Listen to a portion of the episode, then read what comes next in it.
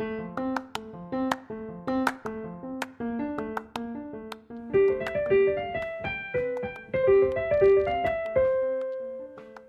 to The New Chemist. We're glad you're listening. Feel free to download this podcast on Spotify, Google Podcasts, and Apple Podcasts. Here on The New Chemist, we discuss chemistry, which simply put is the science of change, as well as the other sciences, careers, community research, and COVID 19. We're happy you're tuning in. My guest today is Dr. Michael Evans. Thanks for joining me today. It is so good to hear from you. Just briefly, I'll inform my audience about you. Dr. Michael Evans graduated from the University of Kentucky in 2008 with a Bachelor of Science in Chemistry and a minor in Mathematics. He then enrolled in graduate school at the University of Illinois Urbana-Champaign, where he obtained a PhD in chemistry under the direction of Professor Jeffrey Moore in 2013. His thesis work concerned the implementation and studies of early flipped classroom models of organic chemistry instruction, as well as the development of web based educational technologies for the teaching of organic and bioorganic chemistry. In 2013, Dr. Evans joined the faculty in the School of Chemistry and Biochemistry at the Georgia Institute of Technology as an academic professional and first year chemistry laboratory coordinator. In 2018, he was promoted to senior academic professional. He continues to coordinate the first year chemistry laboratories at Georgia Tech, teaches lecture courses in organic and general chemistry, and teaches the first year seminar course, GT 1000. Dr. Evans lives with his family in Georgia and with his wonderful wife and children and a rambunctious dog, Bernie. Please welcome Dr. Michael.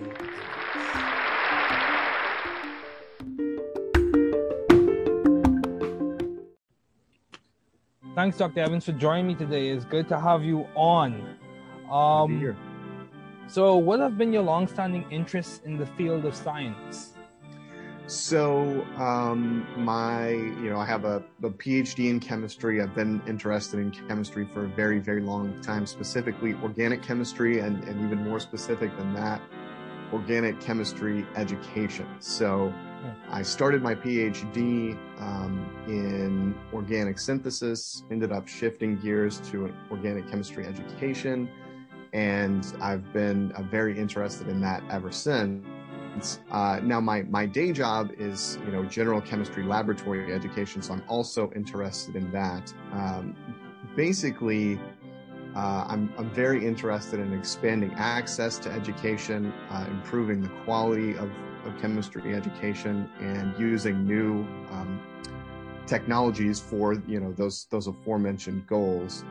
Um, and you know and, and, interested in organic chemistry more more broadly. So I, I, follow the literature. I try to incorporate the literature of organic chemistry into my courses where i can.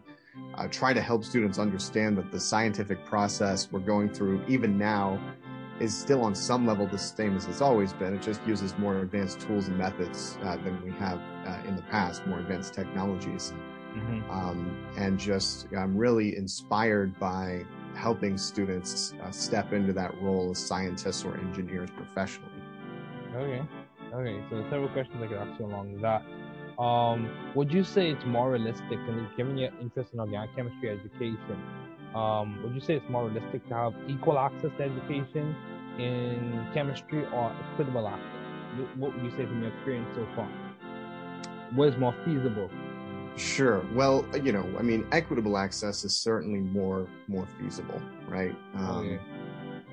In the sense that, uh, I think with the tools we have available, that's that's actually a realistic goal, okay. um, right? Uh, with with things like video and what I've seen really advance over the past, you know, let's say ten years uh, since I graduated from graduate school, are things like uh, interactive models and immediate feedback, op- open tools that can provide that kind of thing. So, like, you take like an online homework system that's undergone this evolution from, um, well, you know, it, it started in kind of like a very hacked together professors just building stuff based on, you know, open libraries or libraries for completely different purposes to it's moved into the big publishers and now it costs an arm and a leg to get and, and it's starting to turn over again to be uh, accessible and available for free uh, through through open libraries, and mm-hmm. so it just takes it just takes people to build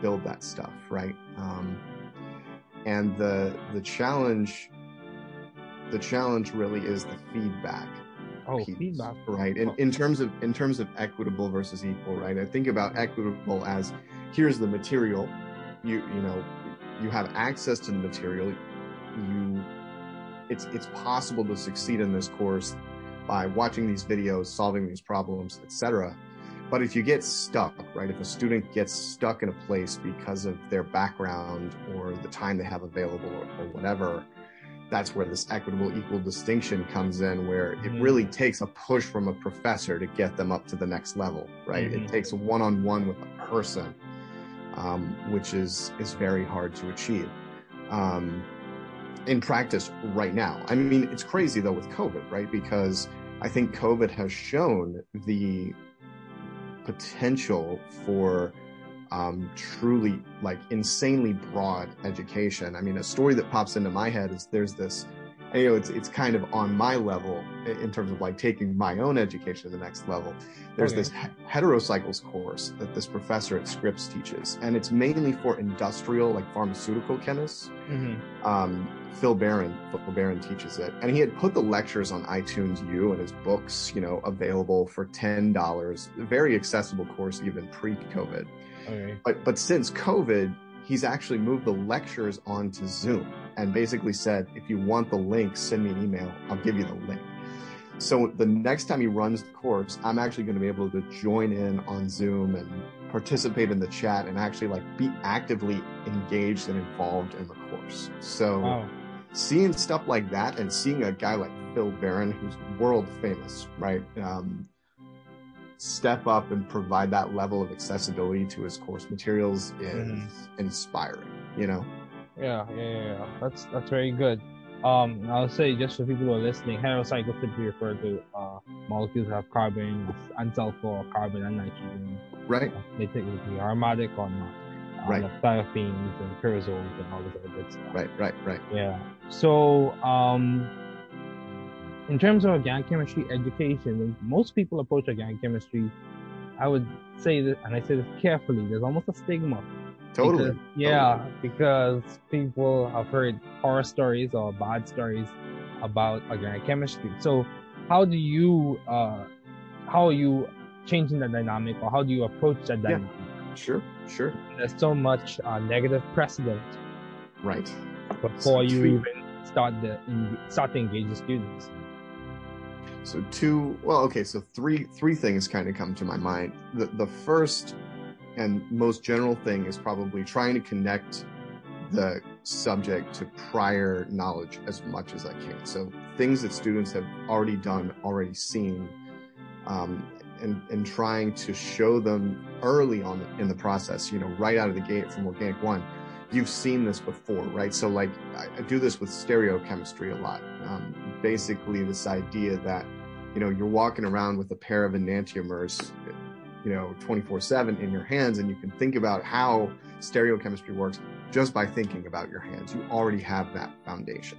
Um, mm-hmm. Um, kind of a related point is just organic chemistry in everyday life. So it's the motivation for understanding this subject. Um, mm-hmm. Things like medicines and um, and, and, various other applications of organic materials, polymers, etc., trying to bring those into play. Mm-hmm.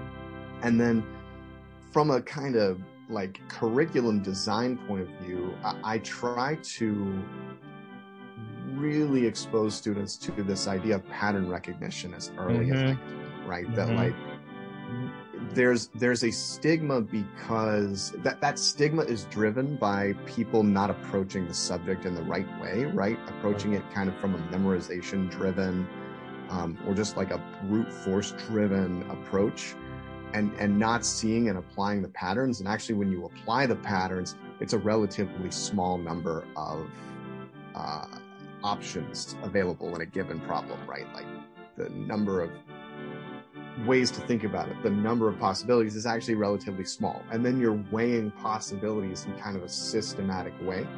Um, this is, I nerd out on it, but I liken it to a chess game where you know, when you're working through a mechanism, you have multiple options as far as what this pair of molecules can do, and you're weighing like what's the the best course of action, right? Uh, in the same way you would weigh the best move in a given position, and you know, you're trying to get from the reactant's position to the product's position, um, mm-hmm. and and reason through that logically. So. Um, yeah, so those are the three big things that I kind of try to try to do to push through that stigma? Prior knowledge you've done this before. What does it look like in everyday life? And then it's pattern recognition and the number of patterns is relatively small and like let's get those out in the open very clear. Let's assess along those dimensions. So um, you know and, and that's that's a struggle because students won't have seen it before right? They won't have explicitly seen the patterns. You can't go out there and google a lot of these patterns in structure and, and reactivity. They're just not out there. They're not in textbooks. You know, they're not in commonly lecture materials, things like this. Um, but they're the underlying kind of like iceberg under the water, the, the, part of the iceberg that's underwater type thing. Right. Uh, and so, and the assessment aspect of it ensures that there's there's some accountability there, right? I don't just say use these patterns, but like let me give you credit for like reward you for using these general patterns and recognizing similarities between different situations. Okay. Yeah. Does that make sense? Yeah, uh, yeah, I'm understanding what you're saying. So in some ways, uh, like you said, just to summarize what you said, you would say there's an underlying logic behind organic chemistry that if Definitely. you tap if you tap into it, you can really uh, master the material in undergraduate years. Definitely. Yeah. So, um, so like you said, how do you, you primarily focus on the bigger picture? So how do you maintain view of the bigger picture in your career and in your life in general? Yeah, so um, that is a great question. Uh, it's easier said than done sometimes. I mean, right right now it's very hard just because I'm kind of feeling like a headless chicken, uh, getting everything done that I, I need to get done on a daily basis. Um, but I do, you know, return to my teaching philosophy from time to time. I just rewrote my teaching uh, philosophy statement, which is mm-hmm. a very broad summary of you know my my goals as an educator my priorities the uh, activities and and course design that i you know make use of to achieve those goals that kind of thing. In a career sense that's that's very helpful. Um, i will also kind of uh, revisit periodically the courses i'm teaching and, and how they're going. I'll look at student evaluations um, kind of survey students to see how things are going. That's all sort of career um, oriented. As far as life in general goes, I, mean, um, my my situation changed a lot when I had kids. Uh, I'll say that too. So so like um, I've got a four year old and a two year old uh, right now, so they're still very young, still going to daycare, all that, all that good stuff. But mm-hmm. um, they really keep you grounded in terms of priorities, right? Because you've got this real thing in terms of a family to uh, take care of. Mm-hmm. And, and really put in your priority list, and, and that's been that's been helpful um, because it provides me with kind of an anchor for work life balance where like when I'm with my kids, you know, my email's off, generally speaking. I'm not working. Uh, before about three months ago, my wife was working weekends. And so I would have the kids on the weekend, kind of when she was at work, and then she would have the kids during the week. Um, we're still married and everything, still living in the same house, just not, you know, complementary schedules. Mm-hmm. And so and that that was a great way to kind of anchor things she's now working during the week so that's made it more challenging i'm kind of in the process of adjusting my schedule adjusting my thought process uh, to uh, kind of recalibrate but but yeah um, and you know as far as life in general I mean, you just you have to take some time to reflect on what things give you fulfillment what things don't and then judging in a in a career sense what things that are not fulfilling do I still have to do because of professional obligations? What things can I can I sort of cut? Uh, and those are it's sometimes it's hard decisions that have to be made there, but um, taking the time to reflect on that kind of stuff is really important too. Okay, so this is going to be a technical question I'm going to ask you. Um, Sure. you, mentioned the teaching philosophy. So, you know, I'll ask you a few technical questions. What would you say is the limiting reagent to student success in your classes? Good question. Wow, that's a really interesting question. So I was thinking about this in terms of the lab context uh, the last time I edited my teaching statement. And the thing I've kind of landed on is that it is a there's what's called an affective dimension of learning, which is the emotional side, right? Um, Right. You've got to be invested in an emotional sense in learning a topic before anything will stick. Mm-hmm. And um, and that's a huge barrier I feel for laboratory education because students come into a laboratory space with feelings of anxiety, Mm-hmm. um, feelings of you know unpreparedness there's pressure to um, succeed. S- sometimes students don't really know what success looks like in a laboratory environment right? Am i trying to collect data you know accurately and precisely and how do i do that? I, i'm trying to learn all the, these kind of psychomotor skills how to pipette how to operate glassware how to handle Mhm. reagents safely. There's the safety dimension. Mm-hmm. this this affective side, particularly the anxiety that can come along with entering a lab room, is a huge barrier I find to success in lab courses. And so lately, I've been trying to address that, and, and I mean, COVID was just that times a thousand, right? Because I now know, right? health and safety, yeah, Mhm. uh, on top of all of these things, and and the fact of the matter is, students are not great about distancing in lab spaces because if they're set up to work as lab partners, they want to collaborate with each other, right? And that's Mhm. natural. Uh, and so there's there's all kinds of things going on there in terms of anxiety in lab spaces, and that is to me the number one barrier for stu- for student success in a laboratory setting. Um, and and whatever way I can ease that anxiety uh, is something I try to pursue. So like preparatory video resources, videos of me in the lab doing stuff, showing them how to use glassware, um, providing resources in the labs, so QR codes to videos in the labs, um, and, and various other things. Uh, we've got, I'm, I'm putting iPads in the labs now um, so that they can access resources during the lab period. Just absolutely anything I can do to lower that anxiety is um, to me going to provide the biggest benefits to student success. Wow, that's good. So, uh, yes, definitely mental health is so important. Yes. Just because you encounter anxiety doesn't mean that's a bad thing. You just have to realize if you're encountering Right. it, seek to address it. Would you say that Right. experience is the catalyst that allows you to overcome that activation barrier? Definitely. Or okay, yes, yeah. It's almost as if uh that's good, that's good. So my last technical question as it relates to your teaching philosophy would be would you say, and this is going this might catch you off guard, would you say that learning is selective or specific?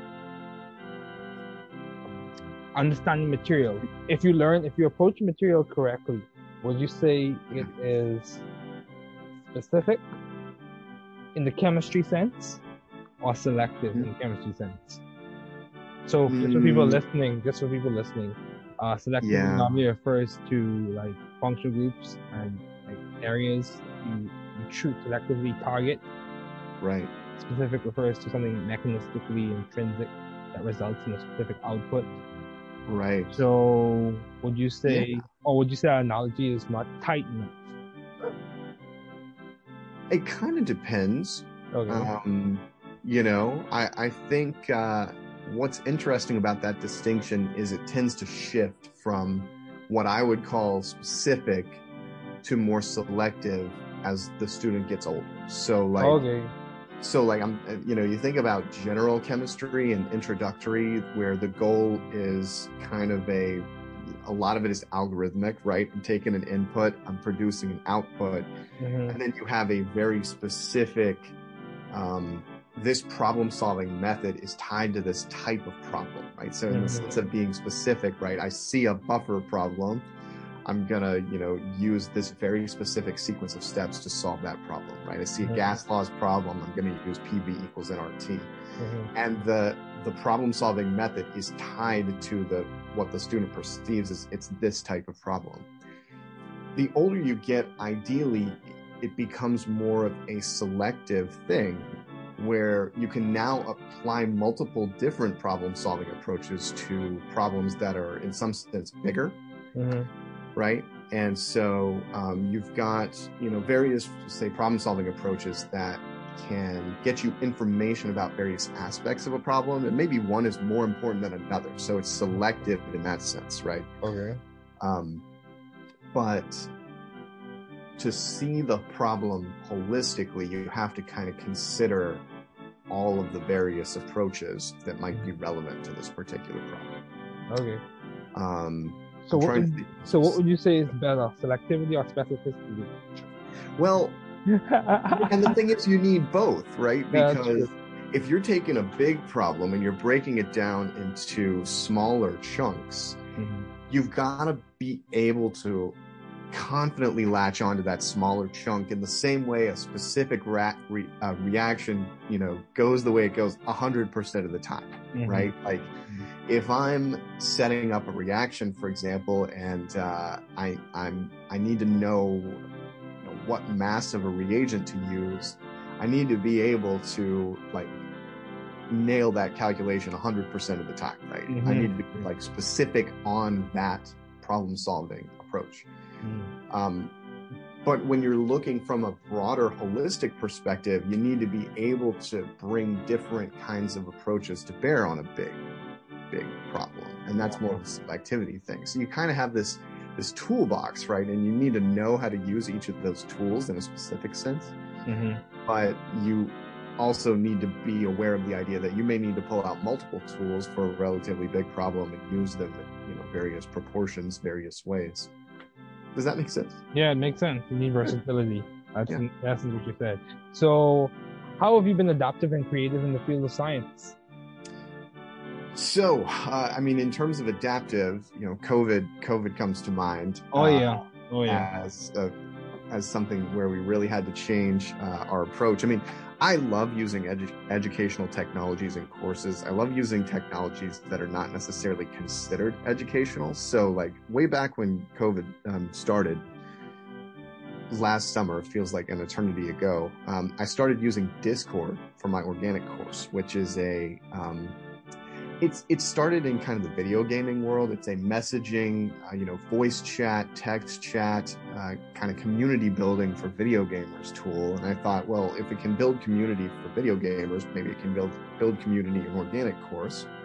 And i wanted something that was more uh, kind of instantaneous than um, like course forums, uh, you know, Piazza and, and those th- kinds of things that are a little bit slower. So I, I brought it in and it was a great experience. Um, it, it helps me connect with the students. It helped the students connect with each other, that kind of thing. Mhm. Um, so that's, that's just one example, but I love using educational, new kind of educational technologies to help students communicate and then visualize chemistry. Like visualization is a huge thing um, for me. Being able to form an accurate mental picture of what's going on in organic chemistry is really important. And so um, I'll try to use, you know, 3D models and and various software tools that enable students to work with models, Mhm. uh, even get you know feedback on on um, how they're doing with 3D models and that kind of thing. So uh, that's been that's been a big thing. Uh, as far as the lab, as far as the intro lab uh, situation goes, I've um, tried to innovate in the types of assignments I have students do, um, trying to be more authentic in some cases Mhm. you know, provide them with an audience in the general chemistry lab, which is a broader uh, lab for a variety of majors. I'll have students do things that are kind of targeted at other 1310 students, right? So write a report from the perspective of this is going to be shared with a 1310 student later, or like when we're doing a dry lab with Lewis structures and VSEPR theory, write a solution guide that will help a student just learning this topic solve problems related to VSEPR theory kind of thing. Um, Okay. Put an infographic together, put a poster together, that kind of thing. Um, just trying to get them broad technical communication skills just beyond the level of the kind of traditional uh, lab report. Ja, and for those listening is being intellectual publishing or Glepsy Nahum, whatever your preference of flavor. So, um, in terms of uh, finding the right environment for you to thrive scientifically and intellectually, Sure. um, how did you go about doing it? So, I mean, and I can kind of take this back to my graduate school experience where this, there's this distinction in graduate school with research advisors, right? Between kind of hands-on and hands-off. Yeah. And um, I, the group I started in was very much a hands-on situation. Um, You know, regular check-ins and uh, you know, kind of really trying to guide me in a particular direction. And it was just, it just wasn't for me. Um, Okay. something that I figured out pretty early on that, you know, that, want no one holding your hand. yeah, yeah. Um, and I, it was, it was hard for me to take a project in a different direction in that situation because of the like perceived power dynamic, right? Of advisor Ah. versus, versus graduate student. My second advisor was very much hands off, and the projects I had, I had almost complete freedom to take them in, in any direction I wanted to. So, you know, a lot of our meetings were lunch meetings where we would sit down, catch up, and he would basically say, What are you thinking? I'd throw out an idea, and he'd say, Go for it. And then we just, you know, we just kind of go from there. I might have some, you know, preliminary data, preliminary, like kind of anecdotal observations of what's going on in our class or, or whatever, and we just kind of run with that. Oh, that sounds Uh, good. That sounds Yeah, good. and so the, the hands off uh, thing is is something I definitely thrive on, and and actually at Georgia Tech, it's it's a great place to be for that. Um, well, sort of, right? I mean, it's it's a bit of a double edged sword. So I I figure out that's that's what I like, and Georgia Tech does that in some ways very well, and in some ways not, right? So Okay, as far as like yeah as far as far as like how i teach my classes um, and you know what kinds of assignments i give you know the schedule of topics a, a lot of freedom within classes to kind of do whatever i want that i feel is effective for instruction Mhm. that's been and that's been really nice because i feel like i've been able to create a student experience that's pretty good in the grand scheme of things um, just by doing things that that i've tried and i've been able to see you know i don't have to take someone else's word at this works so you're going to do this kind of thing right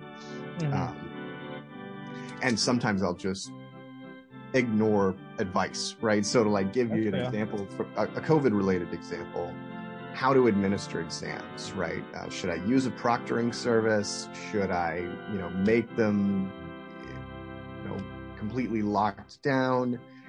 How should I do this?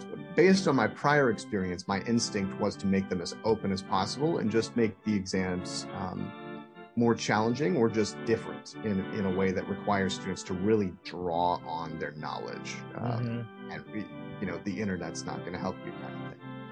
And I was able to go in that direction, and it was pretty successful in the grand scheme of things. You know, even though kind of the message from on high was this proctoring service is here, you can use it. You know, there was a bit of a push from administration to go in that direction. Um, in in other ways, you know, school's more handholdy. It's more hierarchical than uh, where I went to graduate school at Illinois. It's it's less. It's more centralized. Okay. So you'll get kind of messages from from on high, uh, and in in like committee work and things like that. It's harder to um, it's it's harder to have that freedom to kind of go your own way, uh, in my experience. Yeah, I understand. I understand what you're saying. Yeah, Um, and I would say in some instances, I, I would say many cases, uh, having a more open exam that allows for like higher level thinking and critical analysis is a more realistic, uh, a more realistic evaluation of the student's performance yes, exactly. because students typically are, are, are inclined to collaborate on those lockdown browsers and all those other things. Right. Right. Yeah. So Right. if if you're just being real, if you're being real. Right. Yeah. Right. So um, that's good. Absolutely. That's good. Um, so how do you maintain a balanced life given all your responsibilities and accomplishments? Would you say you are maintaining a balanced life, Dr. Evans? Or I trying to? yeah, I was gonna say I don't do a fantastic job of that Right. at times, but you know, I, I mentioned the family kind of keeping me grounded, which is key. Um, I do, you know, I do have hobbies. I've been really bad about kind of following my ho- hobbies and, and balancing my hobbies against everything else uh, lately because you know it was it used to be tied to a sense of place before covid and for me it, to some extent still is because i'm i still coming to work most days and you know i'm here in the labs doing stuff um, being physically in the labs kind Mhm. of puts me in the work mindset being physically at home often puts me in the i'm at home with my family mindset um, Mhm. that's definitely blurred though right Uh, since Yeah. i'm spending more time at home working more at home that's been hard um, so the, Yeah. the second place is a thing um, in terms of the hobbies you know i'm I, I like running i like hiking so uh, going out in nature and and just kind of disconnecting has been important Mhm. um, you know playing chess playing video games doing those kinds of things trying to connect with friends virtually um, Mhm. you know maintaining a social life as best i can has been really important uh, and and that kind of thing. I mean it's it's way easier said than done. Uh, and and and the thing is and and eventually you have to start saying no right? And like so this is good advice for anyone who's who's younger where you know you may feel like my schedule's kind of empty right or like you get to the end of the semester and it's like what do i do now what do i do like over break to maintain fulfillment or or whatever Mhm. your schedule will fill up uh, as you as you yeah as you Mhm. gather accomplishments people start realizing oh you're great for so and so right so Mhm. like oh he ran you know he ran these online exams over the summer and they went great. So let's like draw him in as an expert on this topic and have him to you know talk at faculty meetings or like eh, you know people start emailing you you know your your inbox starts filling up. And so the Mhm. time just starts filling up and eventually you have to start saying no. Um, and that's that's hard because that really requires you to reflect on like what are my priorities and how do i not say no to something that i really should say yes to um, or vice versa say yes to something that i should really say no to Mhm. um, and i think reflection is the key to that like reflecting on the bigger the bigger picture uh, helps you say no because even if there's a little bit of drama associated with you know you turning something down you know that it's the right decision in the long run Mhm. Yeah. Specific to your goals. right Mhm. Right. Specificity as relates to your goals, just like specificity as relates to academic. So you mentioned this uh, idea of place and mindset. right Um, yeah, that's a very interesting dynamic because I would say in some ways the places we occupy do affect the way we think, and they do affect our mental state and mental health. for sure Yeah, so it's good to have awareness and be mindful. But um, as we conclude, um, do you have any advice to those wanting to pursue the field you're currently working in? And what Sure. some of the most beneficial advice you have received? Sure, sure.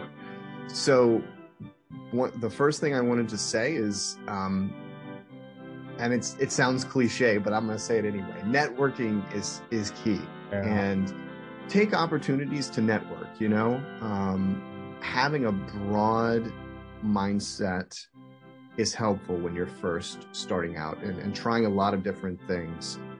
Um, is in, in my experience very beneficial so like Mhm. my cv is full of random things many of which started and then stopped Mhm. uh, and in, in terms of how i ended up here it was the result of trying a lot of different things meeting a lot of different people and and ending up in what i think is a pretty well-rounded situation um, and so net you know networking in terms of meeting people and pursuing opportunities, you also never know what you're going to like.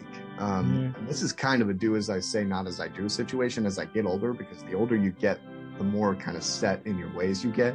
Mm-hmm. Um, but you know, don't be afraid to to try something, even if you're not sure it will be successful. Um, the more you do that, the the easier it gets, right? As you practice failing, quote unquote, right? Like pursuing a project, it doesn't work out, and then you pick yourself back up, reflect on the lessons learned, and, and do it all over again. The more you do that, the more success you'll see, right? Successful people go through these iterations of Mm-hmm. um, you know things just are not clicking and then all of a sudden one day something clicks. Um, Mhm. something i read gosh where did i read it? Um, Almost like feeling forward, eh? yeah yeah absolutely. Yeah, I um, I think about research in that. It's almost like a mill that you can constantly iterating, iterating, and then like hopefully and gradually as time progresses, something novel or something beneficial or something significant comes out, but you still grind and grind and grind. Definitely, definitely. Um, I was reading a book about the design process, and uh, maybe it was Edward Tufte. I'm, I'm, I can't remember, but anyway, um, there was something in the book about the design process and how that is this process of constantly, you know, starting out with something that is bad, recognizing it's bad, and then and iteratively refining it, refining it, refining it. And what we see, you know, coming out of a company like Apple, right, uh, is the the shiny, beautiful final product. But that went through so many iterations of this is working, this is not working, and I got to get rid of what's not working, start Mhm. over, you know. Um, that we don't see. It, it's important to keep in mind that that's what that's often what work is really going to look like. There are going to be a lot of days where you're going to produce a lot of crap. Exactly. but on the days where you really hit it, and that was my experience in research as well. You know, I'd spend days, weeks, you know, in some cases months just producing crap. And then all of a sudden you latch onto an idea and, and it often it often flows from that uh, it flows from the bad stuff. As my research advisor told me uh, it has to get worse before it gets better. That's perspective. That's Yeah, perspective. yeah which was good was good advice. I mean we were making some pretty radical changes to the way organic chemistry was taught at illinois and he said it, it has to get worse before it gets better. We have to see what's working what's not working and kind of iteratively improve it. So So I, I have several things I could say on that note. Um, in terms of iterations, you even look at the Apple products. Yes, we had Apple with 10x or X. I'm sure. I don't keep up with it. But the first iPhone was in itself an iteration mhm, of the last one. mhm. So even when you have iterations that are not completely desirable, there's still something that can be beneficial from them. That's one. absolutely absolutely Two, and two, um, you made the statement things have to get worse before they get better. That even has some psychological aspect in that I've heard people say uh, a, a part of building resilience, a part of the process of becoming resilient, um, falling apart is a part of that, and engaging in that falling apart process. So deconstruction before you reconstruct and improve. yes yes Yeah. So yeah.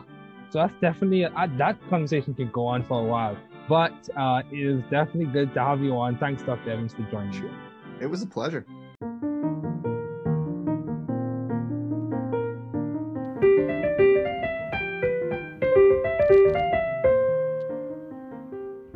Thanks for listening. We're glad you were able to tune into this podcast.